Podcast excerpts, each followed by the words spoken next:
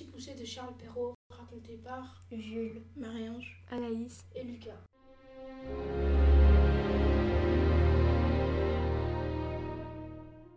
Il était une fois un bûcheron et une bûcheronne qui avaient sept enfants, tous des garçons. L'aîné avait dix ans et le plus jeune sept. On s'étonnera que le bûcheron ait eu tant d'enfants en si peu de temps, mais c'est que sa femme allait vite en faire et n'en faisait pas moins de deux à la fois. Ils étaient pauvres et leurs sept enfants les gênaient beaucoup, parce qu'aucun d'eux ne pouvait encore gagner sa vie. Ce qui les chagrinait encore, c'est que le plus jeune était très fragile et ne parlait pas. Il prenait pour de la bêtise, ce qui était une marque de gentillesse. Il était très petit, et quand il vint au monde, il n'était guère plus gros que le pouce, ce qui fit qu'on l'appela le petit poussé. Ce pauvre enfant était le souffre-douleur de la maison. Cependant, il était le plus malin et le plus sage de tous ses frères, et s'il parlait peu, il écoutait beaucoup. Il arriva une année très mauvaise pour les récoltes, et la famine fut si grande que ces pauvres gens résolurent d'abandonner leurs enfants. Un soir que les enfants étaient couchés et que le bûcheron était auprès du feu avec sa femme, il lui dit le cœur serré de douleur. Je vois bien que nous ne pouvons plus nourrir nos enfants. Je ne saurais les voir mourir de faim devant mes yeux et je suis décidée à les perdre dans les bois demain. Ce sera facile pendant qu'ils s'amuseront à ramasser des brindilles. Nous n'aurons qu'à nous en faire sans qu'ils nous voient. Ah, s'écria la bûcheronne. comment peux-tu envisager d'abandonner nos enfants? Son mari avait beau lui parler de leur grande pauvreté, elle ne pouvait accepter. Elle était pauvre, mais elle était leur mère.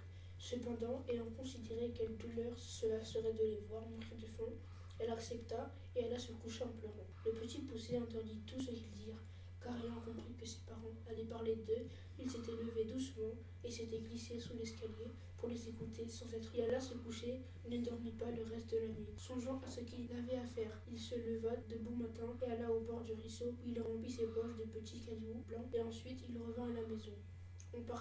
Et le petit poussin ne dit rien de ce qu'il savait à ses frères.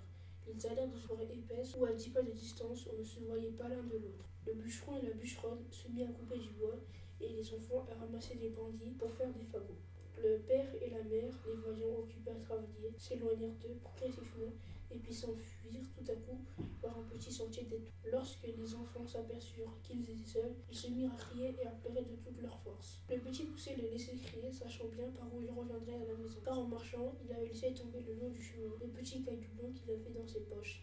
Il leur dit donc Ne craignez rien, mes frères, père et mère nous ont laissés ici, mais je vous ramènerai à la maison, suivez-moi. Ils le suivirent et il les mena jusqu'à leur maison en suivant le chemin par lequel ils étaient venus dans la forêt. Ils n'osèrent pas entrer, mais ils se mirent tous contre la porte pour écouter ce que disaient leur père et leur mère. Car plus dans la journée, à peine le bûcheron et la bûcheronne étaient arrivés chez eux, ils avaient reçu du seigneur du village dix écus qu'il leur devait depuis longtemps et dont ils n'espéraient plus rien. Le bûcheron avait envoyé sur l'heure sa femme à la boucherie. Comme il y avait longtemps qu'elle n'avait mangé, elle avait acheté trois fois plus de viande qu'il n'en fallait pour le souper de deux personnes. Et à l'heure qu'ils finissent de se rassasier, la bûcheronne dit Hélas, où sont maintenant nos pauvres enfants? Il ferait un sort à ce qu'ils nous restent là. Mais aussi, Guillaume, c'est toi qui les as voulu perdre. J'avais bien dit que nous nous en répartirions. Que font-ils maintenant dans cette forêt? Hélas, mon Dieu, les loups les ont peut-être mangés. Tu es bien inhumain d'avoir perdu ainsi tes enfants. Le bûcheron s'impatienta, car elle répéta plus de vingt fois qu'ils regretteraient leurs actions, et qu'elle l'avait bien dit. Le bûcheron était tout en pleurs. Hélas, où sont maintenant mes enfants, mes pauvres enfants? Elle le dit une fois si haut que les enfants qui étaient à la porte, l'ayant entendu, se mirent à crier tous ensemble. Nous voilà, nous voilà. Elle courut vite leur ouvrir la porte les embrassant. Que je suis aise de vous revoir, mes chers enfants. Vous êtes bien là et vous avez bien faim. Et toi, Pierrot, comme te voilà crotté, viens que je te débarbouille.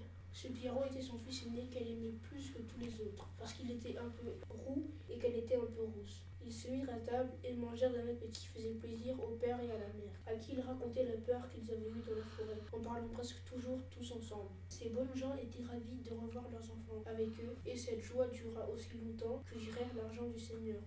Mais lorsque l'argent fut dépensé, ils retombèrent dans la misère et résolurent de les perdre encore, et pour ne pas manquer leur coup, de les mener bien plus loin que la première fois. Ils ne purent parler de cela si secrètement qu'il ne fut entendu par le petit poussé qui fit son affaire de sortir ses frères de la forêt comme il l'avait déjà fait. Mais bien il se fut levé de bon matin pour aller ramasser des petits cailloux blancs, il ne put mettre en marche son plan car il trouva la porte de la maison fermée à double tour. Il ne savait que faire lorsque la bûcheronne leur ayant donné à chacun un morceau de pain pour le déjeuner. Il songea qu'il pourra se servir de son pain au lieu de cailloux, en les jetant par miettes le long des chemins où il passerait. Il les mit donc dans sa poche. Le père et la mère les menèrent dans l'endroit de la forêt le plus épais et le plus obscur. Ils prirent un autre chemin et les laissèrent là. Le petit poussé ne se chagrina pas parce qu'il croyait retrouver aisément son chemin grâce à son pain qu'il avait semé partout où il avait passé. Mais il fut bien surpris lorsqu'il ne put en retrouver une seule miette. Les oiseaux étaient venus et avaient tout mangé. Les frères marchèrent et marchèrent encore et encore.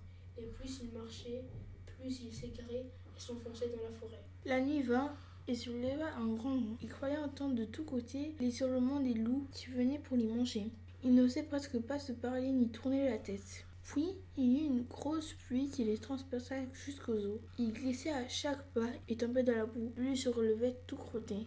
Le petit s'écrimpa en haut d'un arbre pour voir s'il ne découvrait rien. Et en tournant la tête de tous côtés, il vit une petite lueur comme une chandelle, mais qui était bien loin par-delà la forêt. Il descendit de l'arbre, et lorsqu'il fut à terre, il ne vit plus rien. Cependant, il a marché quelque temps avec ses frères du côté qu'il avait vu la lumière. Il la revit en sortant du bois. Ils arrivèrent enfin à la maison d'où venait la lumière, non sans bien des frayeurs, car souvent il la perdait de vue, ce qui leur arrivait toutes les fois qu'ils descendaient dans quelques vallons. Ils toquèrent à la porte et une bonne femme vint leur ouvrir.